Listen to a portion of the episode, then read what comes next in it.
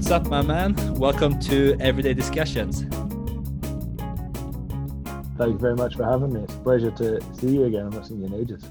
No, I haven't seen you since like I haven't seen you in physical person since May 2019, I think. No, I seen you on your birthday the, last year. You came to Aberdeen. Oh, that was that was a messy one. So yeah, no, that's true. of course you did. you want to introduce yourself firstly?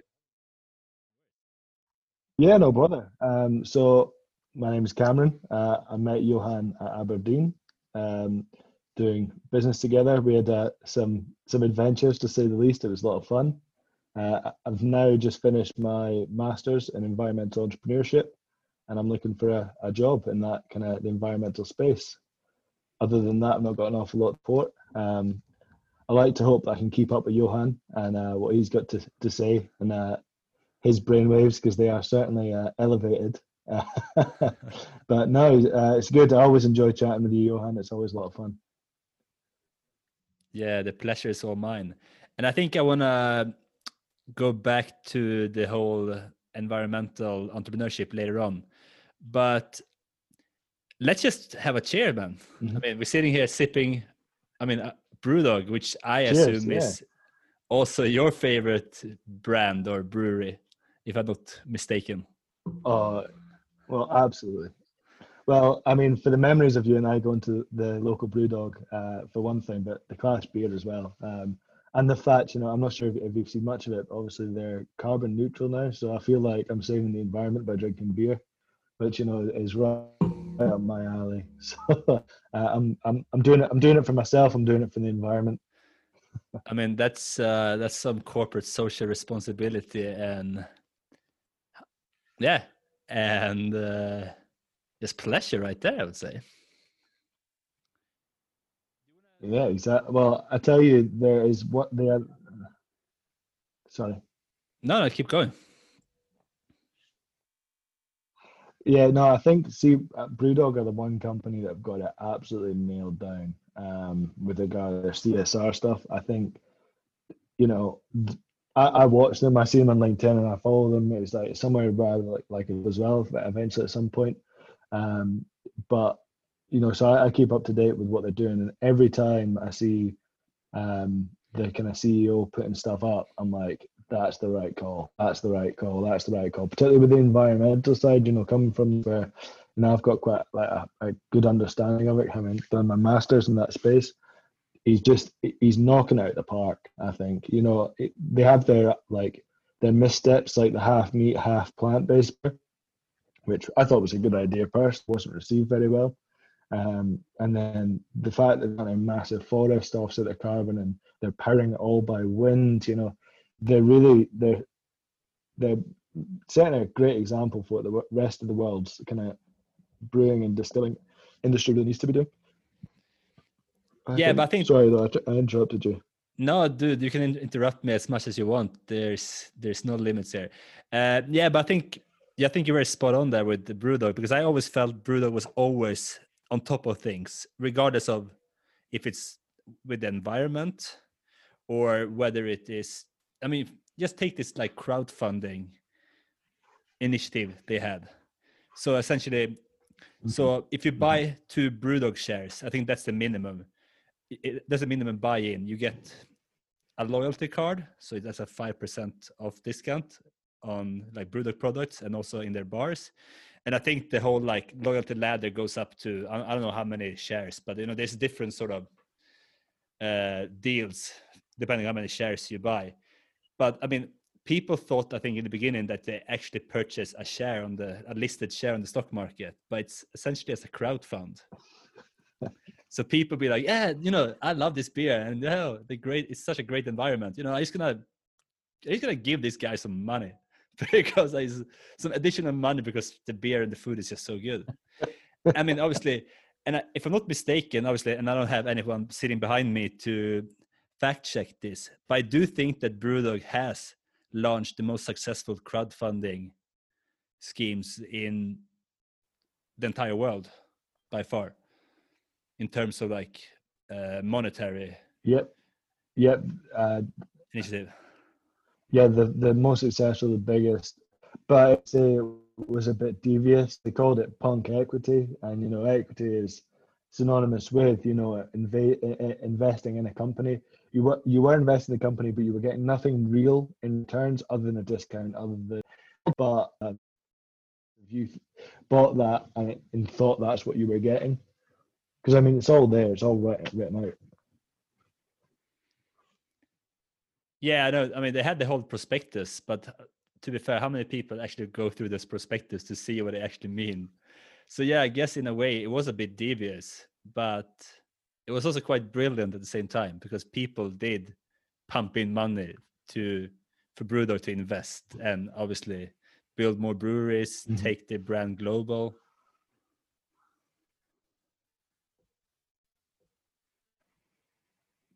And they've done an amazing job at it as well. Yeah, I mean, I I don't I don't think they've done anything wrong. Uh, I can see why people would say that, but as I say, they, I think they've given more uh, back to the world, um, form of a great beer, but b in terms of setting the standard, as I've mentioned, for their CSR. Um, so ultimately, if people are investing, they're only twenty five pounds a stock. Now, if you if you're one of those people that invested thousands of pounds thinking you were buying it, you know, ultimately you need to you need to have more sense because those people did have more money than sense. Um, they were an outlier, obviously, but um, I mean, you've really got to if you're going to invest more than fifty quid in something, you've got to really look at what you're buying, making sure that it's the right thing. And those people just clearly didn't. Yeah, I mean, yeah, you're right though. You but there's so much there's so much information you need to know nowadays as a person because like yes coming back to sweden right and you start working and you realize oh i need this insurance oh i need this uh, sort of membership in order to become part of the furlough scheme oh i need this additional insurance to guarantee so and so much of my income if i were to lose my job this is an endless amount of information you need to know nowadays but uh, but but you, but yeah aside from that though i mean yeah if you if you purchase brewdog equities for thousands of pounds I guess you should sort of have a clue of what you're buying. yeah. You know, like Right, yeah, no, what I mean, like, if you're gonna, when was the last time you spent money on something? And I mean, I can't think of a time I spent more than a hundred pounds, and I'm not research making sure I'm getting a good deal there. Now, maybe that's just because I'm Scottish and you know we're a bit tight with our money, but um, I think you know, if you are to be spending any kind of money, you've got to really make sure that is the kind of that you're doing it right. I, have got no sympathy for them. Is basically what I'm trying to say. But what were you saying? You were going to go on a you were going to go on a tangent there. no, I was just going to say that. I mean, Brewdog has given me so much. It's, they're giving me amazing experiences inside the bars. They've been giving me, I mean, an endless array of fantastic beer and they've been giving me countless of hangovers. So I'm pretty pleased with Brewdog. yeah, one million percent. I think that was a really like I loved those. Obviously, when we lived together uh, last year, going to to Brewdog, you know, at the end of a, a, tough day or at the end of a tough week, I loved that. That was amazing. You know, we had a um, uh, what was it burger, uh, buffalo burger Hazy J and just loving life and just we would go into like conversations much like this where we right the wrongs of the world. Um, yeah, happy memories and whenever I've gone since, you know, I've never had a bad experience there. Yeah, no, like I don't really like to label myself as a fanboy or a man of loyalty towards a consumer brand or any brand really. But man, Brewdog, I'm I'm a die-hard believer. and bear in mind if you guys are listening to this we don't we don't receive any endorsements whatsoever from brewdog for just saying this this is just purely out of fanboyhood yeah. but hopefully if, if you keep speaking about it maybe they will start sponsoring your uh, your podcast that'd be ideal speaking of your podcast what, what what was the inspiration for you to do this my inspiration for the podcast mm-hmm yeah. Uh, I think essentially one of the i mean one of the biggest things was that i needed to get off my ass and actually start creating something or produce something i mean you know, they're so easy to get stuck in your head, right? And you have like you read so many books and you think about doing all these things. But then I realized, okay, I love speaking to people, but I also need to feel like I'm actually am I do am I doer? So I, just, I think I like put those two things together and I realized that I think podcast is a pretty easy outlet to, to begin with to just start getting your creative vein and creative mind out there and do something that I thoroughly enjoy, which is talking shit with my pals. Or they don't have it doesn't have to be my pals, but just people in general.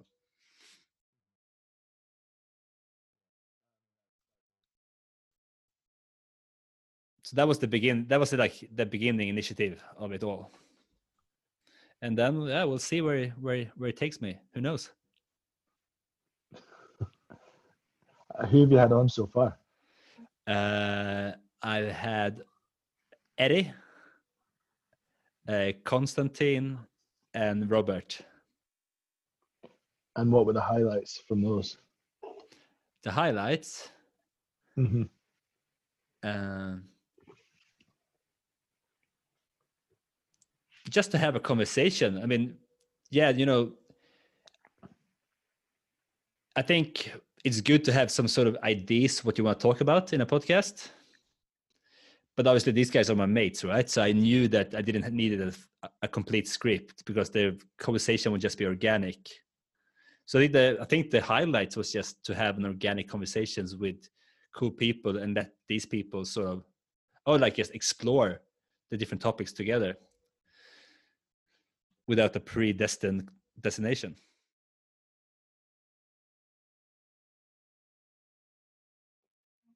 Anything it was really interesting or that you you didn't that you would want it to, to have gone into more detail but you didn't have time to or stuff like that? Uh, you know it's, it's such a such a beginner state this right? I mean i'm just only done a few episodes and for me it's just it's just trial and error and learning and having fun.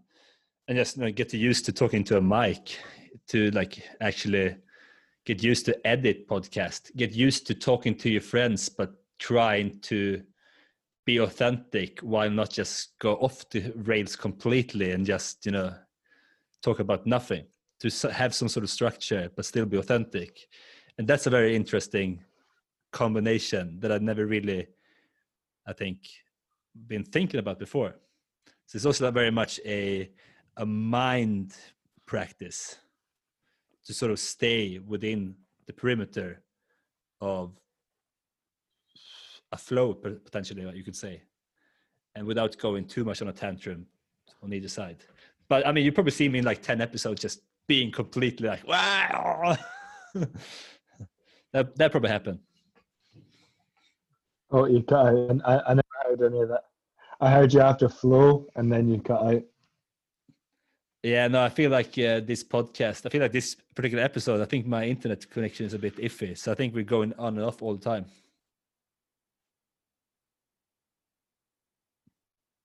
Yeah. Um, do you know what I, what I'm doing at the minute? I'm not sure how much data you've got, but I've connected to my hotspot on my phone, and that might be better. Sure, I say I'm not sure how much data you've got, but it might be a little bit faster than your internet. Uh, are you uh, so you're connected on your hotspot now? Yeah, and that's me about twenty gigabytes a second. So I'm not sure how fast yours is. Kind of seems to be enough usually for these kind of things. Uh, yeah, no, I think my I think my connection is a bit unstable. To be fair.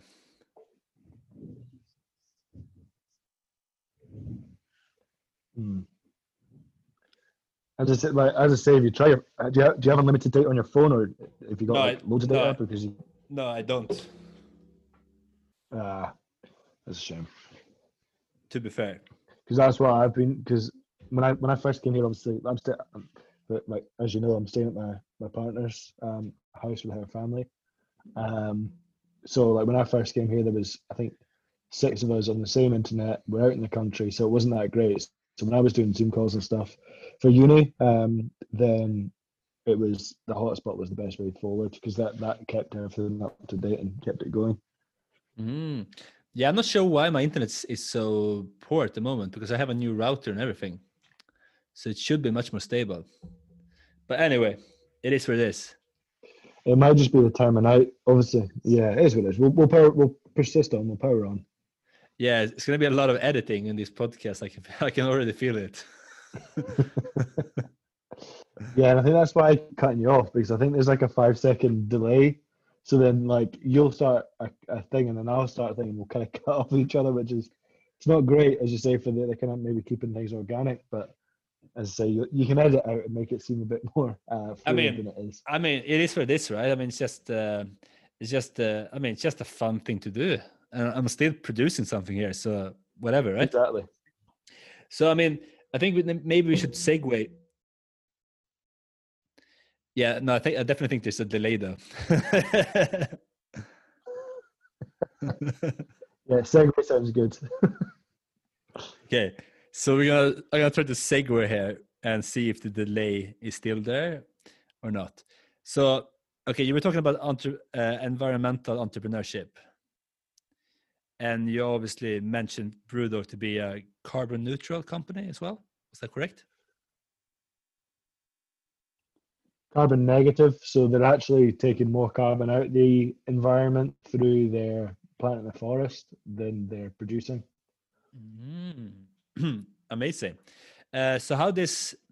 Okay, first off, I'm just going to claim complete ignorance in terms of the environmental catastrophe that people say we're embarking on. I'm not denying it. I just don't know much about the environment at all. I'm not denying that we probably have some sort of uh, climate change and that, that it's severely impacting this world negatively. I'm just saying that I don't know much about it. So I'm glad you're here, Cameron, because now you can enlighten me a little bit. Um, so within the, the whole scope of it is, and I think a lot of my kind of work uh, individual work has been about the adoption of it and how to get people to engage with uh, climate change products or sustainable products or environmentally friendly products. And the kind of the, the, the kind of idea of it is that a lot of people are in the same position that you're in and they don't really know wholly what the thing is. And then there's loads of conflicting information, particularly when you look at America, who have really politicized the issue more so than a lot of places. I know it's politicized generally everywhere, but America in particular that is a kind of a, a, place of news for loads loads of people and a place of kind of uh, of, of fact because it is like you know the first world country if you want but ultimately the, the thing is is that it is a, an incredibly complex phenomenon and there is no there's no one solution there's no one answer and there's also no one culprit you know humans have huge impact on it um, and ultimately that's the thing that you know i'm trying to help mitigate because it's easier than other things, and it is arguably um, a much larger impact than other things.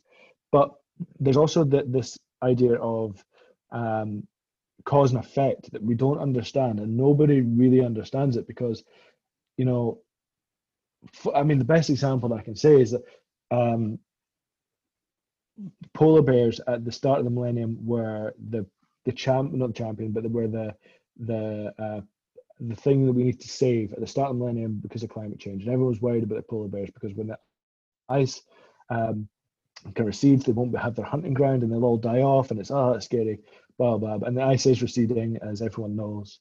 Um, but the polar bear numbers are actually going up. Now, what people on the kind of side that are climate um, skeptics, I, I, I'm, do not like to use the word climate denier because that's a bit uh, derogatory and um, for whatever reason. But um, the climate skeptics um, point out that, you know, well, then how is this happening if, if polar bear numbers are going up? This just proves they're wrong. Now, what's caused that is the fact that um, hunting is so very regulated in the North Pole. Now, that was the major killer of polar bears. So yes, the ice melting away is still going to be a really have horrific damage in that, but it was poorly reported and it was saying that was the major reason for all these animals dying. When in actuality, it was the hunters. Now you've got less hunting, but more um, ice melting. So it's kind of yes, the numbers are rising, but more polar bears are dying because they've not got that hunting ground.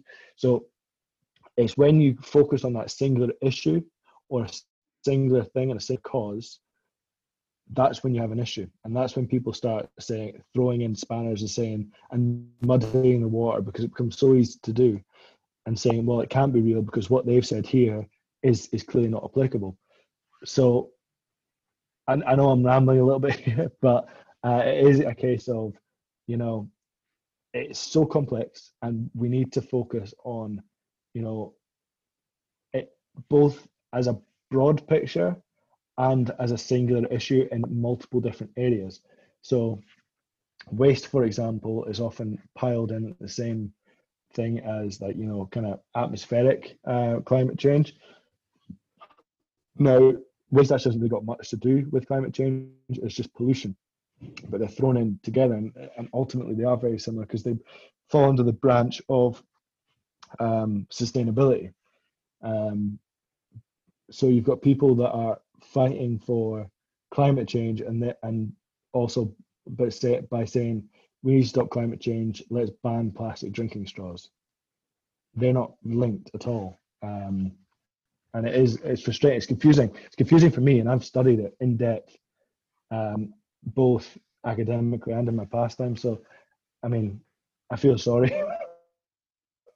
basically for everyone um, who's trying to get a grasp of it. But basically, what I would say to is just try and live your life with as minimal impact, and that is something that can't be disputed with regards to climate change. Is that humans do impact the world around them, and it should be minimised. So that's the kind of thing. A, big long ramble there. What I would like to finish on is like that, and it can't be disputed. Is that we pollute the air and we pollute the water around us, and bringing that back um, can only help with the climate change issue. So, in a way, though, I mean, because obviously, if the only news you receive on the matter is from established news, I mean, media houses, you won't get the whole picture, right? And obviously, they will they will put out the scare the scarce topic, so for people to be like, oh my god, something is really going off with the polar bears. But then you might have a a competing media house or newspaper on a different political spectra saying, but look here, the polar bears are actually the population is increasing. And then obviously everyone gets gets really confused, right? And like you said, it's such a holistic sort of it's so mm-hmm. big, it's so holistic. And maybe it's really it's very hard to even grip because it's just it's about our the world, right? The atmosphere. Mm-hmm. I mean, I have a hard time to fathom it, to be fair. But so what's the so what is the issue then? I mean obviously we yeah we are polluting it but would you say the issue is that countries are not working together or that some countries are doing something and some countries are doing other things? So what's really like the whole sort of issue there? Um i think it's actually not an issue per se with countries because a lot of the, the initiatives that um, the green movement or um, people that are supporting um, more sustainable practices are wanted to bring in, the majority of them, particularly the bigger ones, benefit individual countries as well as the world. Um, the best example would be renewable energy. Now, if you look at that, now, okay, has its has its flaws and stuff, but if you look at a country like Sweden, we look at a country like the UK, uh, look at countries that aren't massive, massive oil producers, then um, having your independence in the form of energy just makes sense. It it just makes sense to to be able to produce your own electricity, not having to import it. It just makes sense because, um, and now more than ever because it is cheaper. A lot of solar power is cheaper than uh, oil and gas and much much cheaper than coal. And offshore and onshore wind are about the same cost coming down every year. Um, so if you can produce energy that's um, that's cheaper on your own soil that no one can cut off when they decide that they don't like you anymore that makes sense. And then you've got the added benefit that there's no longer emissions. So that is when you know you, you don't need to argue about a lot of these kind of issues from an environmentalist perspective because they just make sense. They do, but the problem, therefore, is people's inability and uh, being scared of change. But I wouldn't say the people. I would say more the kind of the the bit the hold that oil companies do have over the general population, or rather the, the decision makers in populations, to you know say, well, no, we you do need this. It's cheaper. Not true. It's easier sometimes, but often not. Particularly for distributed energy, you can put renewable just about anywhere. You don't need to ship it across the world. Um, so yeah, I do think the biggest problem is just the fact that some places are stagnant. I do believe people are willing to change, but the hold and the sheer money and the sheer amount of money that the invested interests have, and I think that stops a lot of progress in the right direction. But obviously, there's going to be a lot of money in, for example, clean tech, right? Just look at Vestas, the Danish uh, wind turbine producer.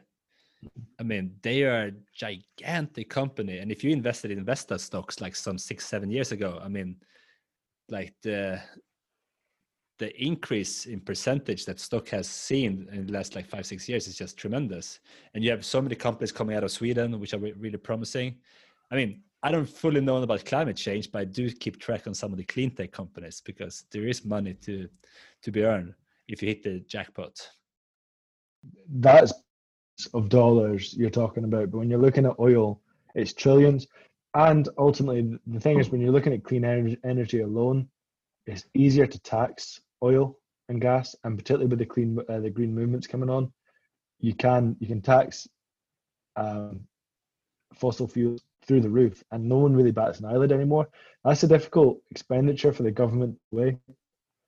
Um, but you're right, you know, and it's it's incredibly promising. You've got Vestas, you've got you know, you've got um, Nordex, Orsted. You've got and Orsted are a great example. They were an oil and gas company for the longest time. Danish again, I think. Oil and gas transitioned like in the space of ten years and are still incredibly, incredibly like successful, producing the majority of offshore wind in the UK.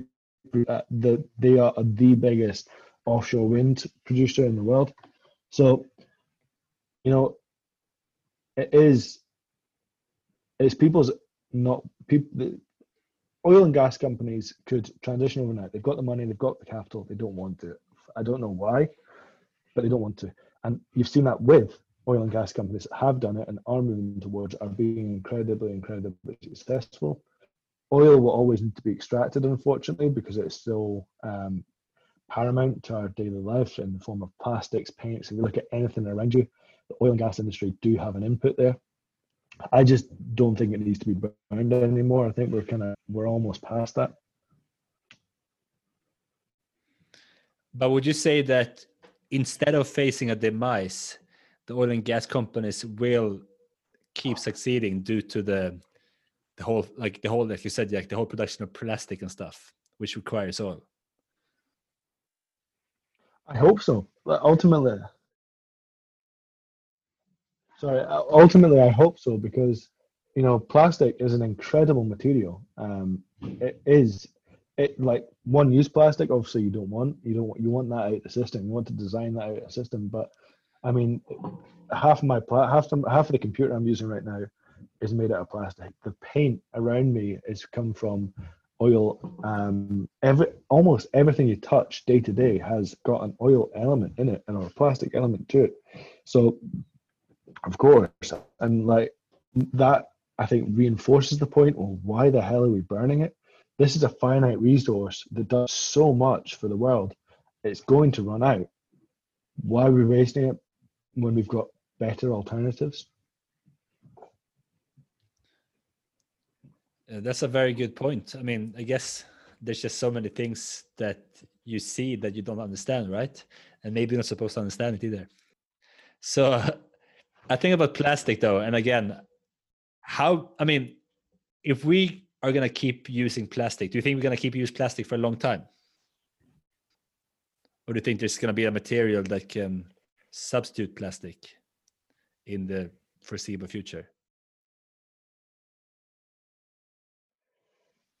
Um, I, I mean, I'm not I'm not a chemist at the end of the day, so I, I'm not I don't, I don't really know. I can't see a product, but then again, people before the world of plastic couldn't have ever envisioned plastic. So I'm sure there will be something. Will it require fossil fuel still or uh, oils? And um, I don't know. Will it be better? I don't know. It's amazing what we can do. I mean, meat. You can make you can make a steak now um, in a laboratory that is, for all intents and meat, but it's not come from a cow. So I do think at some point it, there will be something that's better, but ultimately, everything has a has a, an upside and a downside. So yeah, okay, you can you can stop the extraction of oil from the Earth's crust. Good thing. Um, but what does the what will this new product do that maybe has unforeseeable uh, consequences? Unfortunately, there's very few um, things in life that give a lot that don't also take a lot. That's just uh, that's just uh, just life, unfortunately. That yeah, that was a beautiful point though. There's not a lot of things in life that gives a lot that doesn't take a lot. Hmm. Never thought about it that way. Well put, my man. But I mean, so if we're gonna keep using plastic, right? How will we combat the fact that there's so much plastic entering like the nature, right? And like the oceans. And isn't that like threat to climate the climate as well? Or is that just a threat to the biodiversity? So it's a it's a it's a threat natural environment, but you know ultimately as living creatures, you are going to affect the world around you, and that's just inevitable. Now that you know, a great example of it happening in the natural world is by reintroducing, I believe it was wolves into Yosemite Valley. Could be wrong. It altered the course of a river because there was um, more trees growing by the riverside, so the, the base of the course of the river changed. Point being that natural uh, elements as natural actors within an environment, you are always going to impact the world around you. With regarding plastic, how do you re- reduce your impact? I think that's the kind of key for the sustainability movement. It's just you know making things that um, a are designed to last. Now, plastic, the biggest downside of it is it lasts forever. It lasts in the system like for thousands of years. That's is also its biggest strength. So you can design something with plastic will last forever and ever and ever, or at least for multiple human lifetimes before it needs to be, you know, kind of really thrown away. And then at that point as well, you can also make things modular, or uh, so that you can add things to it to increase its like viability. And then the bits that you're taking away from that modular system go away, get recycled, get refurbished, and then I put back into the system. That is kind of that latter element is what is known as the kind of circular economy, where you design waste out this out of the system. So um, there's a company in Glasgow that's uh, got a lot of uh, hype at the minute because they use a lot of the bakeries leftover rolls. It's going to landfill. It's not plastic to make beer um, with white products. So that's your um, kitchen appliances, so your fridge washers. Um, you've basically just taken making all the parts of that modular so they're, they're easier to re- to fix and replace, and they can just be refurbished. And it's just about whatever you are getting from nature, whatever you are building. Nothing is efficient, unfortunately. So 10% waste, and that is, you know, when you're washing your clothes and there's like microfibers come off. That's inevitable, and that is what I'm talking about at the start when, as being a natural actor in the world, you are going to impact the planet, and that's just an unfortunate consequence of being alive. Um, but also, what's beautiful about life, you don't want to about being human. You're aware of it. You want to make an impact. You can make it positive, but you know, as as I said earlier, there's nothing that gives the making. So you can have a amazing impact, but no one's perfect. You're probably going to leave a trail of bread behind you, which are going to cause some trouble. But it is just about realizing, you know, there are ways to do it and easier ways to exist that aren't so negative.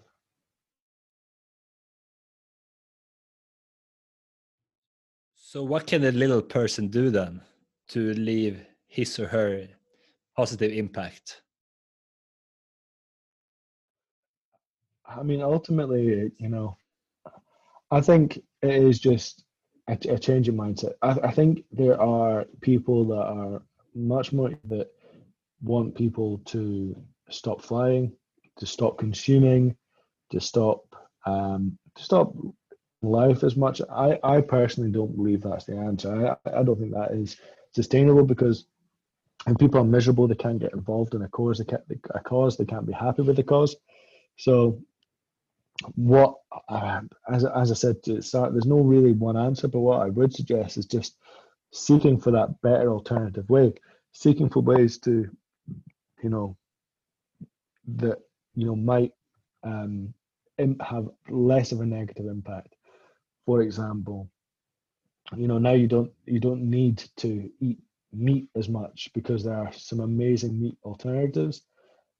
What's the negative impact to them? Maybe they're not as healthy for you, but they taste the same. So there's a, a compromise there, but you know you're not doing as much damage to the planet.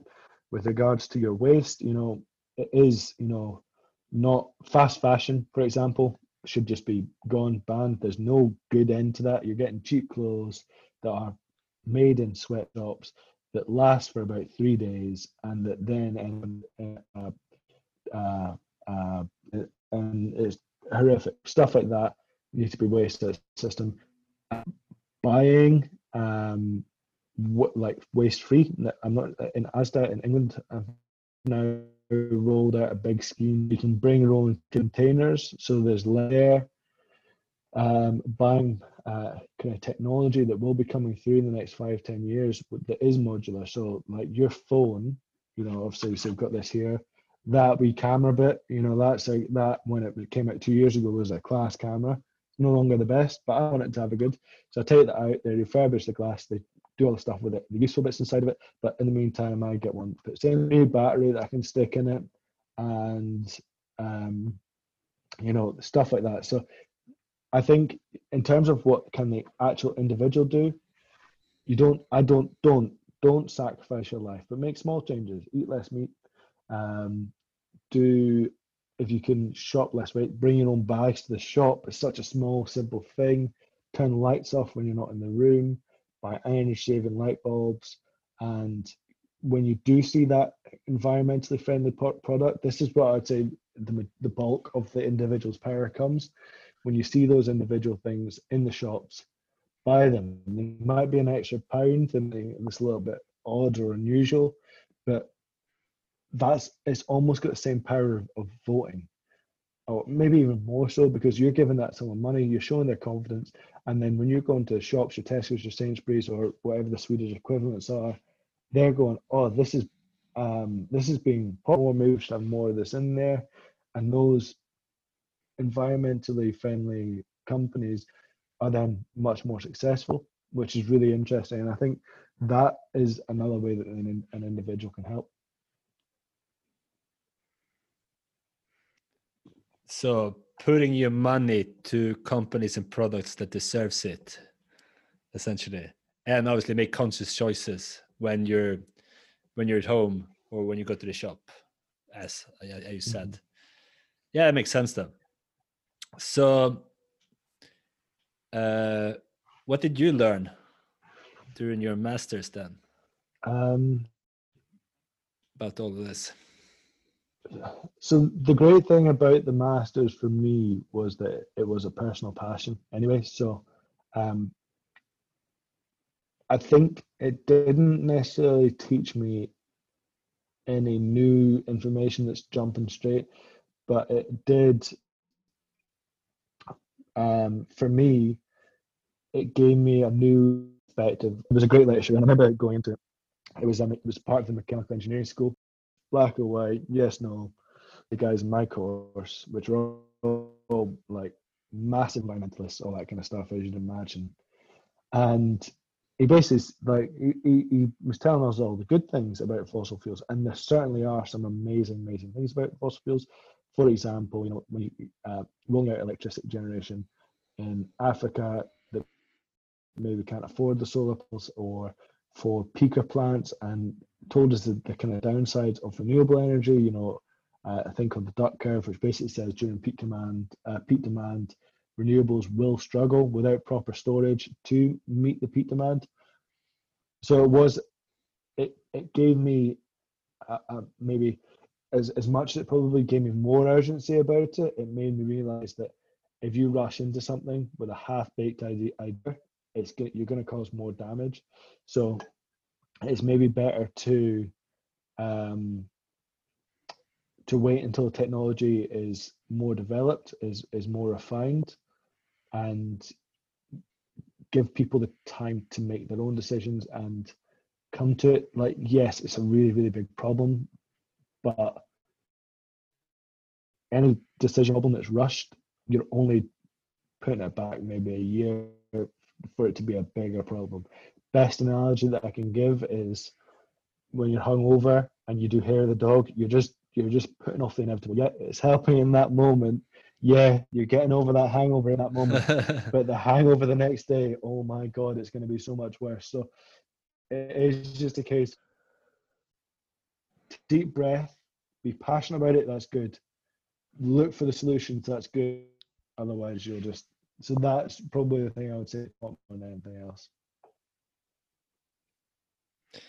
And just to clarify, hair of the dog is when you essentially when you wake up the day after you're feeling terrible and you just have a new drink in order to cure the hangover. essentially postponing it. I don't know where the saying comes from, but yeah, yeah maybe some dude actually I don't know. Yeah, that's a that's a weird one how do you think that that came to be? That expression. I think it came uh, an ancient thing that if you were bitten by a dog to avoid getting rabies, you would take the hair of the dog and drink it. You put it in like some water or whatever, and that would supposedly, as an old wives' tale, would get rid of the rabies or whatever. So I think that's where it comes from. Or just very good at freestyling, coming up with quick concepts in your head. good one, anyway. Uh, so, going back to what you just said before the whole hair of the dog thing. So, when decisions are rushed, and I think you can see that, I mean, with some countries shutting down their nuclear reactors without having established alternatives in place, instead of ending up buying quote unquote dirty energy from other countries which are essentially producing the energy with coal right? I know that much. Mm-hmm. and i know that have happened in sweden and i know that have happened in other countries as well. And that's obviously a pretty rushed political decision that didn't turn out very well in the end. Yeah um, so i mean the major culprit for that is germany uh, after the fukushima disaster. Um, they decided just to take it was too dangerous uh, and it had a really bad rap in the environmental circles which it, to this day it still does. And having lived with you Johan a massive proponent for its consequences and hopefully an incredible way to generate energy cleanly. It is however dangerous. And it's just the part of it but if you look at the kind of the it causes compared to the fossil fuel industry think per megawatt or per gigawatt, it's one day versus you know hundreds for the oil and gas industry burning these fossil fuels because you know yeah it's radioactive but it's uh, it's contained and it's regulated very to a very very high degree. Whereas when you burn fossil fuels that's just particulate matter straight into the air and that's if you see in maybe the simpsons or whatever where they've got that nuclear power and it's got the smoke billowing out. That's not actually smoke, that's water vapor, and it's clean water vapor. Um, because it, it is a case of it's just basically cooling the, the reactor, is not actually coming in contact with the radioactive elements. Um, and it, I, I think I, I maybe did this kind of whole test with you before, or I've certainly done it with other people, where I say, can you name the, the top three environmental disasters? And everyone goes Fukushima, Chernobyl, and, and, and it's Three Mile Island, in which nobody died. It was basically a big scare. There's some other few nuclear bits here and there that people will scream and shout about, but ultimately it has contributed to far fewer deaths than anywhere else. And there are reasons why it maybe is a little bit more dangerous than than anything else, but ultimately again coming to this rush rush of uh, decisions and uh, not understanding the full uh, consequences of it is that in Germany they had a target to be 2020 they wanted I can't remember the exact figure but let's call it 50% renewables and then uh, the rest non-renewable sources. Um, they were way on track to get that. They were smashing the records easy peasy lemon squeezy up until 2011 I believe. And they're like nope we need to phase out nuclear and they basically and at that time nuclear made up about 15% i think of their energy. And they've cut it down to maybe about 3 or 4% now. If they had kept that they would be where they needed to be and instead they brought coal back in obviously coal is horrific and they've uh, relied on uh, nord stream 1 and 2 yeah i do think that as i say in my course, you had environmentalists that are really smart, smart people. And, you know, you know what I'm like. I like to, to throw a probing question in there every and again. I ask them, what do you think of nuclear power? Oh, I hate it. I hate it. So, so bad. So, so bad. Blah, blah. And then when you ask them why, they, they give you very, but like kind of variable reasons. And then you explain to them, you know, the really good things about nuclear power and why it's probably the cleanest and most viable energy source of the clean alternatives at the moment. Is kind of the, the, most reliable let's just leave it at that most reliable. And then they start coming around and they understand okay well maybe i'm wrong. And that was another good thing about the um the masters is it did tell you maybe you're not right all the time and you do need to kind of broaden your horizons and make sure that you are. Look at people that are saying you're wrong, and see if they've got anything decent to say because maybe they do. Maybe they've got maybe they've got a really good point.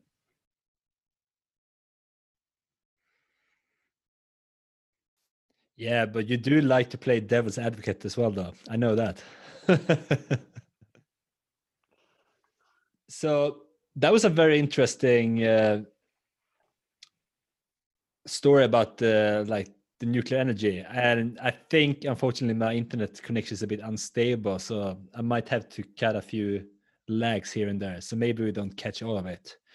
But could you just quickly go back to the idea of are you for or against nuclear? So quick synopsis. I'm for uh, i'm i'm for nuclear power. Why am i for nuclear power? Because it doesn't a thing in the production of it. There's a little bit in the kind of decommissioning side of it and the concrete that goes into building it. But in the actual running of the uh, power plant, it is completely clean in environmental standards. It does have nuclear waste, which is toxic mm. and hazardous, um, but is stored and regulated and has fewer deaths than anything in a much uh, smaller uh, environmental impact than any other energy source, that including solar. Wind is a little bit better, but um, well, it is better than um, nuclear, but it is more reliable because you can turn it on and when you want it on, it will be on. Whereas it's not as variable as solar or wind. So for me, at the moment, until storage of energy comes in, it is 100% necessary and um, important. But I mean, if that is correct, it just goes to show that, for example, a country like Germany rushed things and they didn't assemble a group of enough engineers and experts with different opinions to go through all the opinion expert opinions before they took a decision. I feel like they must have rushed it like so heavily to just dismantle it. It uh, wasn't a decision that was done out of education. It was a it was a decision that was made out of fear and public opinion, and you know that isn't to take anything away from the German public because ultimately, you know, the information they were given and the way they see it and the way that is portrayed in a lot of kind of media and stuff like that. It's a scary thing, and it's something that you know isn't as simple a concept as you burn it, it boils water, it turns a turbine. It's nuclear physics. You know, you need to be a nuclear physicist, and that's the same kind of same kind of realm. Very, I mean, same eh, or very similar elements that are used in nuclear bombs. Very scary. You know, you, you spent 40, 50 years during the Cold War era being petrified of these bombs that might just be dropped any minute. So, you know, it's right to be scared of it because it is an incredibly powerful thing, you know. But at, at the same time, you know, it's incredibly powerful, yes, but that is also its strength because it's so powerful. It can generate huge amounts of energy. So it wasn't a rational decision; it was an emotive one, and you can't ever uh, criticize anyone for being emotive because a sometimes and often emotions do supersede rationality but b when you're scared you just want to protect the people you love and the people you care about it is approaching those people and when they're scared in a clean uh, not clean in a calm manner and saying listen i get it but you don't need to be scared and here's why so i think that was the, the biggest failing from the german um, the German kind of parliament when they came to making this decision wasn't necessarily a decision in itself because they they're a democracy, so they made the decision on behalf of what the public wanted. So fair dues. Their failing was um, not saying to the public, "Well, listen, we get it. You're scared. Maybe here's a little bit more information. Tell us what you think after that, and then maybe give them enough time to digest, rather than fuck, what's happened in Japan? That's so bad. Yeah, cut it all off. Yeah. Yeah, but I mean, I think that goes for pretty much any government. They don't really give the whole picture to the public in order for the public to digest and take a breather, and then together the public and the, the politicians can make rational and sound decisions together. I, I just don't see it anywhere, to be fair. Yeah.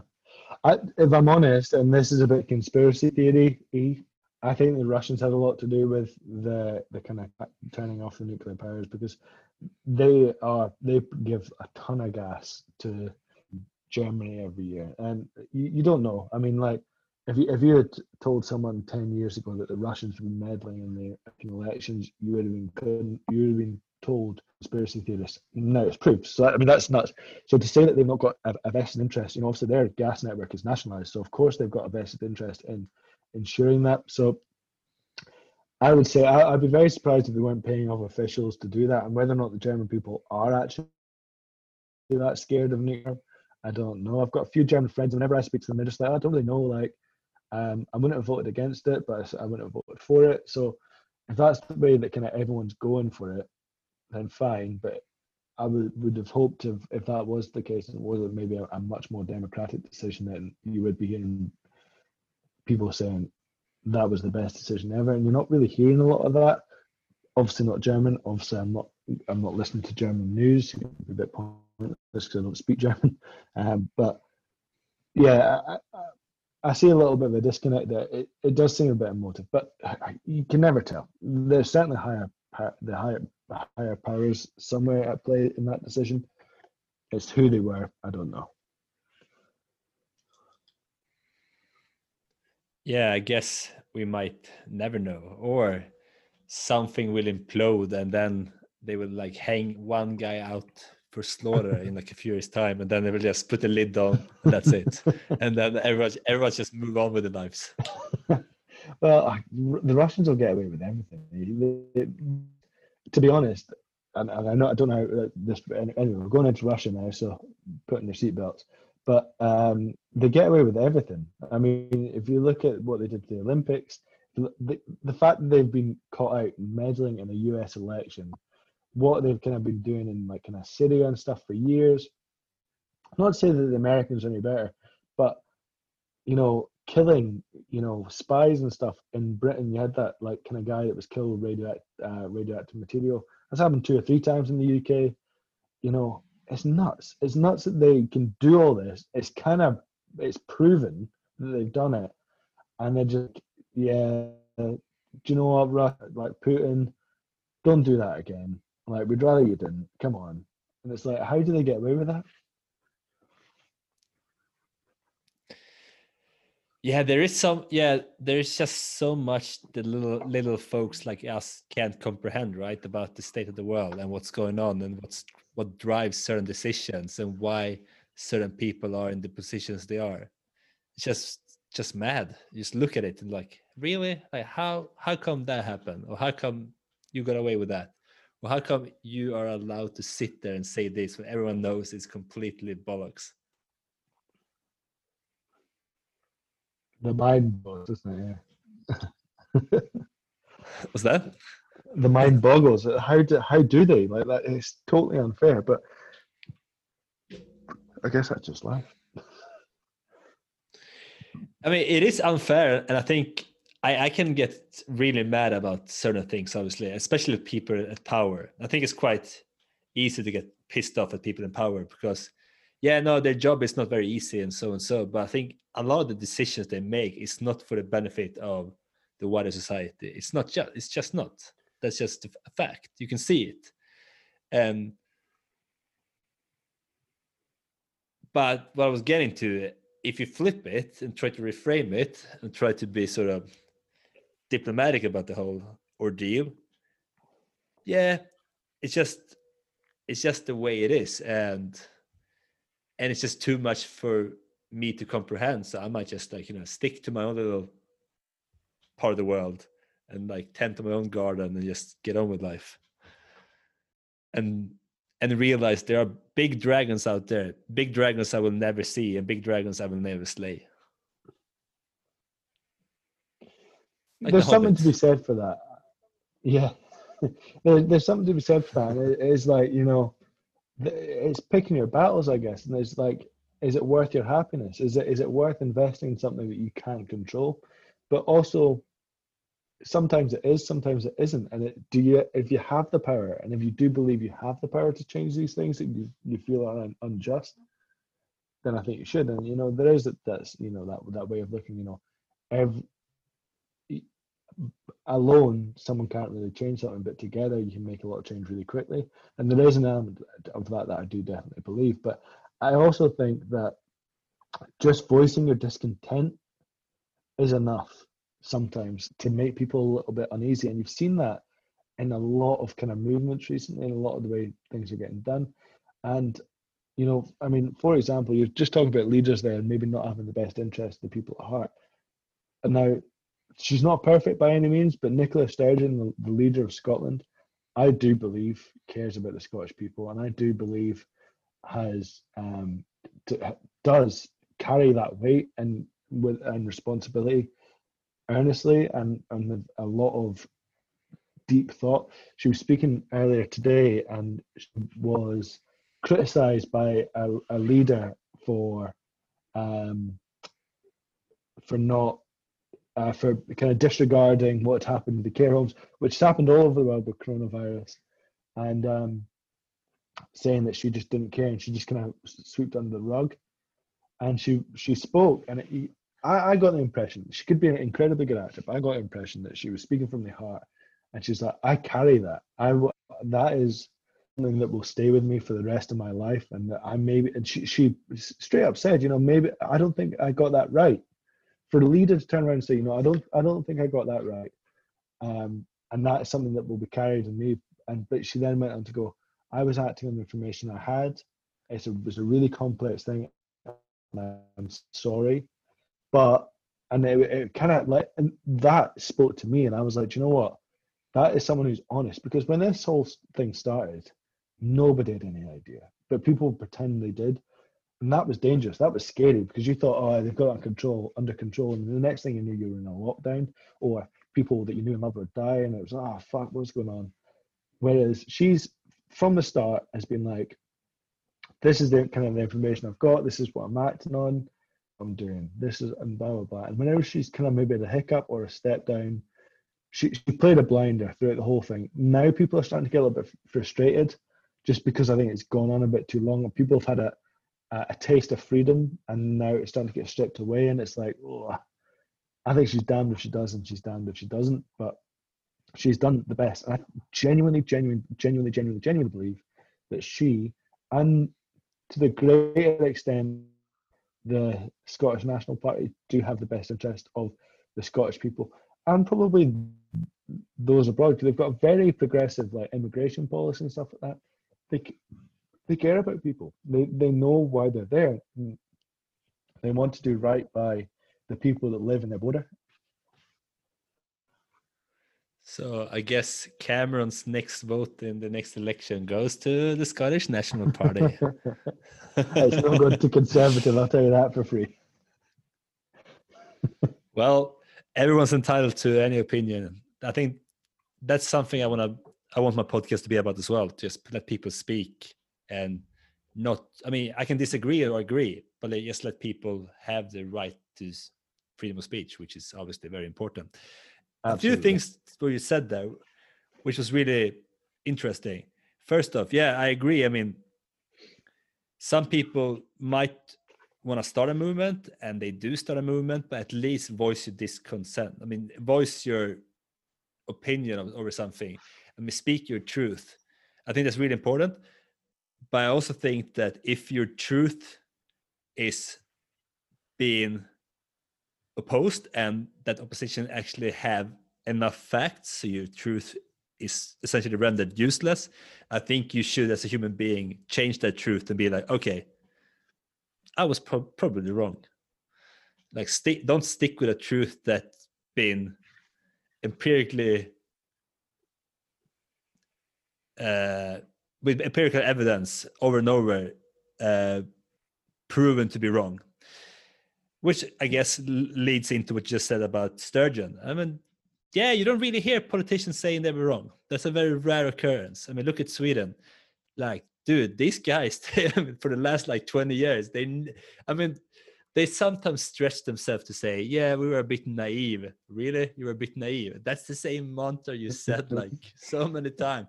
And bear in mind, this doesn't matter. This doesn't, and this doesn't matter if you're on the right, left, or in the center. Like, same stuff, same excuses. But to actually stand up and say that yeah that you're gonna wear that you're gonna wear uh whatever happened and you were wrong yeah yeah I have to give her some points for that i mean i haven't heard it but if that's correct i mean i trust you so yeah that's quite mm-hmm. admirable admirable in a way i suppose yeah uh, I, have got a lot of respect um, more so than previous leaders of the SNP. To be to be absolutely honest, I wasn't a huge fan of uh, Alex Salmond. Um, and and that party's like the reason they exist. They're raison d'etre or raison d'etre, whatever you call it, uh, which is for um, Scottish independence. That's not something that I necessarily fully believe. I think for the reasons of I think uh, accepting people for who they are and everything, putting up borders is not necessarily the solution to anything. I think that you know having more open and, and friendly pardon me, uh, uh, forums, I guess, or just uh, a free movement of people is a good thing. Um, in a lot of instances, probably unmanageable, probably not realistic, but certainly um, the free movement of conversation and ideas a lot harder with borders and a lot harder with nationalism. I don't necessarily agree with, and I think it causes more animosity, particularly for a country like Britain where you are so logically similar. You know, you're not you you're not vastly different. Uh, there are things that are different and things that frustrate. For the most part, you know, you became a country together for a reason, and ultimately, we're a wee island. Uh, we obviously, for the, the listeners that aren't Scottish, means small, small island. Um, that um, you know, like there's no need to be for this infighting. I think, but at the same time, you do quite clearly have um, a government, and this is my opinion. I'm very fortunate to have a friend like yourself that will listen to me, whether or not you agree, or that will that will help maybe let let people listen to this opinion. But and obviously, as you say, people are bound to their opinion. But I get the opinion when you look at the other side, you look at the English side of the, the kind of political spectrum.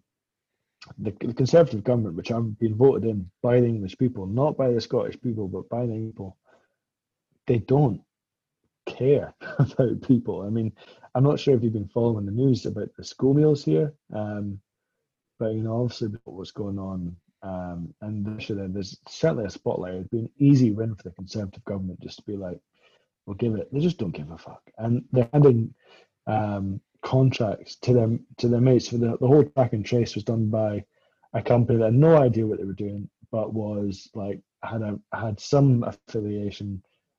Uh, Bojo Boris Johnson, and they've spent. I think they had spent like, like half a billion explaining where they went wrong and all that kind of stuff, and it was just it's been a travesty, and that is kind of the the side that it, it's just lying and saying that they're going to do all this and not living up to it. It frustrates me, and that is what I think pushes a lot of. So that element of the SNP I don't agree with, but they're very forward thinking in a lot of other aspects in terms of the environmental movements, and I genuinely believe they care about the Scottish people. Fair enough, but what I mean, what I really genuinely get tired of when it comes to politics because i honestly think that you can look at a country and you can you can look at what's good or what's bad i think quite objectively. And maybe how you reach those uh, conclusions gonna differ but you can back it up with facts. I mean you can back up okay okay so in uh, in this county so and so many people like children live under the poverty line. Uh, so and so many uh, like drug uh, drug addicts uh, dies per thousand people, like a million people. Okay, so and so many people have mental illnesses. I mean, according to statistics, and then obviously there's there's a lot of people that probably have mental illnesses that are not logged in statistics. And I'm not saying statistics are foolproof, but my point is that I think there's ways of looking at the country and bringing experts. There are no one's gonna ever gonna be objective. Everyone's gonna have some sort of bias, but I think there's a possibility for polit- politicians on competing party lines to just go to come together and sit down and say, okay, how are we gonna try to solve this housing crisis, or how are we gonna try to solve this problem with the drug addicts in this certain region, or how are we gonna try to solve this problem with uh, like rising crime and so on and so forth but instead they're just throwing dirt at each other, trying to gain political points. Obviously, having different media supporting either either cause, and then as a general vote, you're just sitting there like, okay, here we go again. I'm just gonna grab my popcorn, and I lean back, and I'm gonna get annoyed. it, yeah, it is. I mean, partisanship is one of the kind of the it's the devil really and, it, and the fact that people will follow and it is that whole following it blindly and aren't willing to um, refute anything that isn't shown to them. And obviously social media has uh, th- thrown fuel on those flames because they allow you to live in your own biases. And that i mean it's, it's horrendous because you are thrown information. I've actually got a good app and i think you'll love it johan. It's called groundwork. Again i don't believe it's a sponsor of yours but um, it's a groundwork. It's a news app, right? It, so I'll show you a story. It's particularly good for the US election, and I really like it because see if I can get one up for you. Basically, it's yeah. called Grind app. Uh, Ground News. It's called Ground News, and so this is uh, an election. It shows you an individual story and all its coverage. So I'm not sure if you can see that there, but it shows you the coverage that it's gotten from all of the individuals. So it goes left, uh, center, right. So it shows you the perspective that, that each one's come from, uh, each stories, and you can read through each of the individual news outlets. So, for example, this story, let's find it. You've got not got that many coverage, but uh, let's find. So, for example, this one is overwhelmingly 61% of the news outlets focused on this app are left leaning. So then you can look at that and say, all right, okay, well, this is, has been told from a left perspective. And then there's one at the end there by the Washington Examiner, and you can read their take on it. love it. I think that's amazing. I think it, allows you to see kind of the whole picture of a story, or at least the picture that people want to see, and it gives you all that element.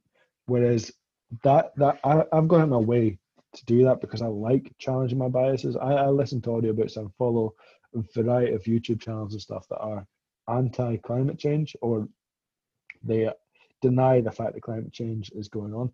I think that's such an important thing. An important thing to do is to, for, for me, firstly because I want to go into engagement, so I need to see about all the arguments that are going to throw my way, but but also from my own like pride or ego. I don't want to be screaming and shouting from the rooftops that this is right, only to have someone turn around and make me look like a fool, or make me say, "Oh, well, that's obviously not the case," or in ten years' time, it'll be with my kind of political affiliations to an extent, you know, all the things.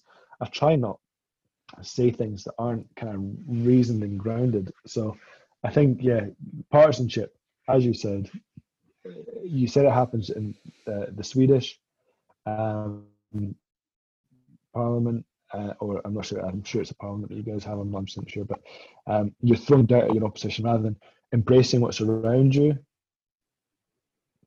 they're allowed to do that because of their kind of their people's unconfirmed biases. They're allowed to do that because they know that only the sound bits that make them look good are going to be shown to their supporters. So they can get voted back in. If they if they've got the majority already, it's so hard, it's so difficult. It takes individuals to really push through. It takes huge marketing efforts. It's a huge amount of work to break through that algorithm and say, well, hold on a minute, what you're getting told here is fake news. And there are things coming forward that are helping. For example, that app and people realizing that and being screamed and shouted at saying you are living in a bias right now, but it is difficult. And it like politicians and, and businesses and everyone, they've not been given an incentive to change. So why should why would they? If if they're getting away with it and they're winning and they're doing why would they change?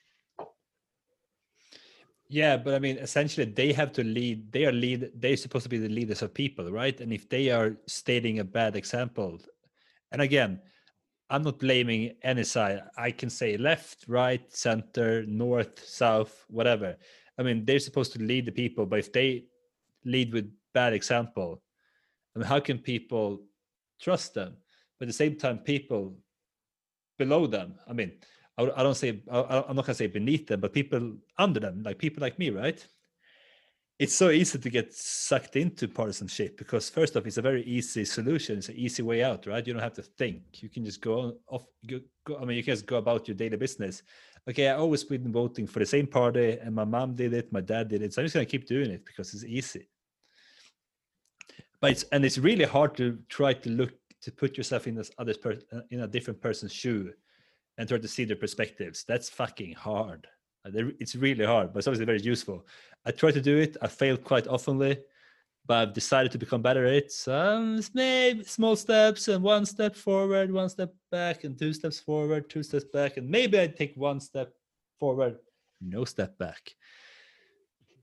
but also, and to expand on that, um, and it's really tough to admit you're wrong because obviously we have this thing called the ego, right?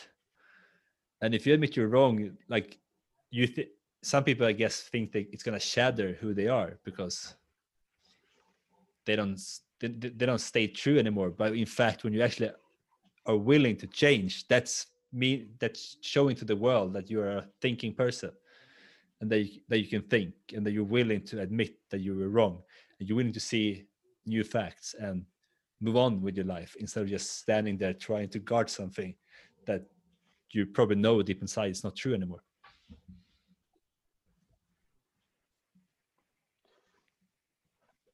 I don't think I, I, I think that even the most um, stubborn of people they won't if they if they know deep down that, that something isn't true I don't think they'll defend that I don't think they'll defend it defend stuff that, that, that has been proven untrue but I do think that people fool themselves into believing things that, for you and I, for example, might think are absolutely ludicrous, are untrue. But there's enough information, false information, or enough takes on information to make whatever that individual believes to be true, true, true to them, at least. And you know, it is a case of may, maybe people don't need to be right or wrong.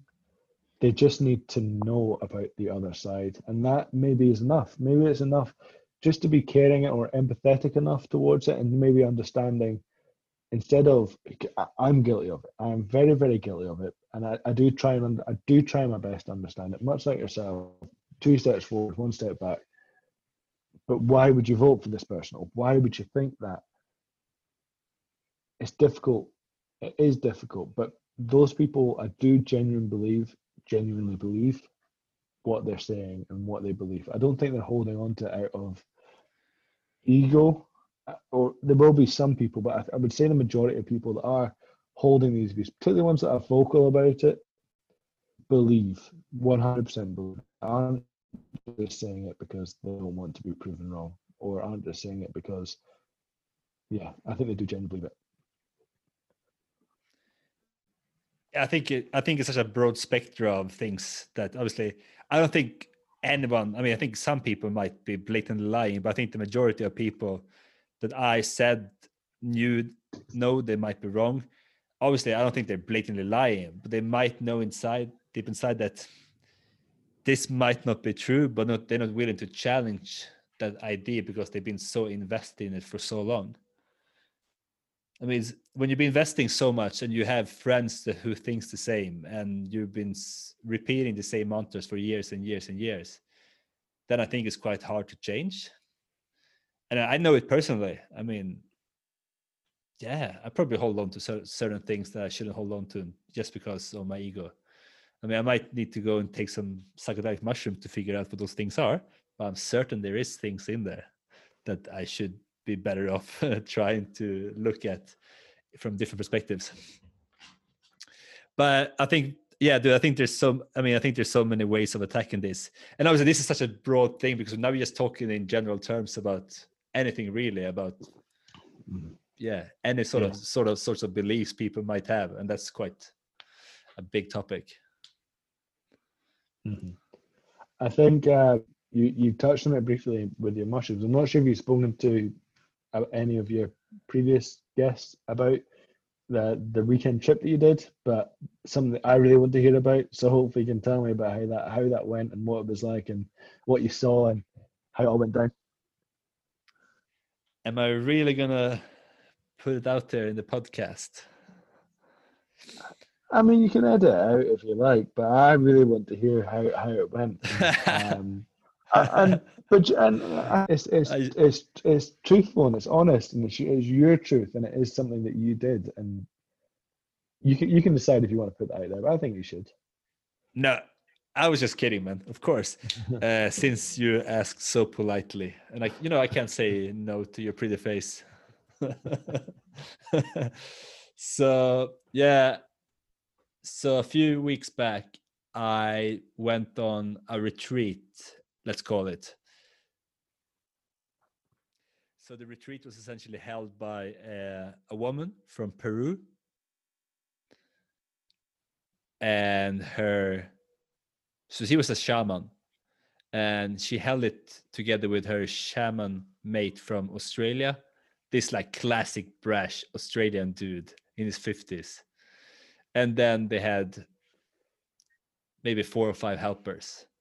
So me and 10 other people went to this retreat together to do some ayahuasca ceremonies. Two, in fact. And then a third ceremony which was the San Pedro ceremony, which is a cactus, and a fourth. Then you had a fourth optional ceremony, which was the Holy Children ceremony, and that was a mushroom ceremony.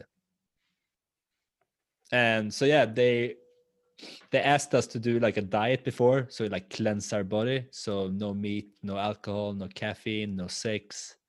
Yeah, a lot of a lot of fun stuff they asked us to remove. uh, so yeah, we went. So we went there. Um, the the whole sort of the, all four ceremonies were held in this like dance room, like a big big. I would say a big a big hall, and we also slept on a tiny mattress in that hall. So we were sleeping in that hall, and we were essentially tripping in that hall. Yeah, that was sort of the um did did you have any like um kind of experience whether it be existential whether it be did, did did it change talk like what what did you take away from it and what what was the kind of highlight uh oh no dude i had some uh, had some pretty existential uh visions and insights for sure. Some of the highlights that there are a lot of people willing to change out there. And there and when you meet those people together in sort of a confined space because face it i mean one house in the countryside for like four days is quite confined there's a lot of power and energy to that you know? There's a lot of healing there's a lot of laughter there's some sadness but there is something goes goes around in that sort of environment that you don't really experience in many other places in your life. It's quite there's something there's some there's positivity and there's like exhilaration and there's fear and there's excitement and there's trauma and there's you know every sort of emotion involved. And then you sort of put those pieces together into like this huge like energetic ball which like implodes during the sessions or like ceremonies if that makes sense yeah it does and did you did you see anything were there visions because i know like from experience of being the uh, your shepherd. Uh, I know you're a visual. Um, you, you see things very visually. You've got an overactive um, visual stimulus when you're taking these kind of things. Did you see anything that kind of freaked you out on it, or and did you have any kind of freakouts, or was it all quite grounded and quite nice? Uh, the first three days were grounded. So the first two ayahuasca ceremonies and the San Pedro, I did see a lot of stuff during the second ayahuasca ceremony. Essentially, I was talking to my my granddad. I saw him and I heard his voice, and it was very vivid. And we were talking a bit, like saying goodbye and stuff. Wow. And then I saw a bunch of other things. Then asking the voice inside my head, which I thought was the mother ayahuasca. I mean, I knew it was me, but it didn't really sounded like me, but it did sound like me. But was, I don't really know what was going on, right? and I was asking, asking it or me or I or whatever it was, uh, do you have any? Please show me my greatest fears. And I got this reply: You don't have any fears.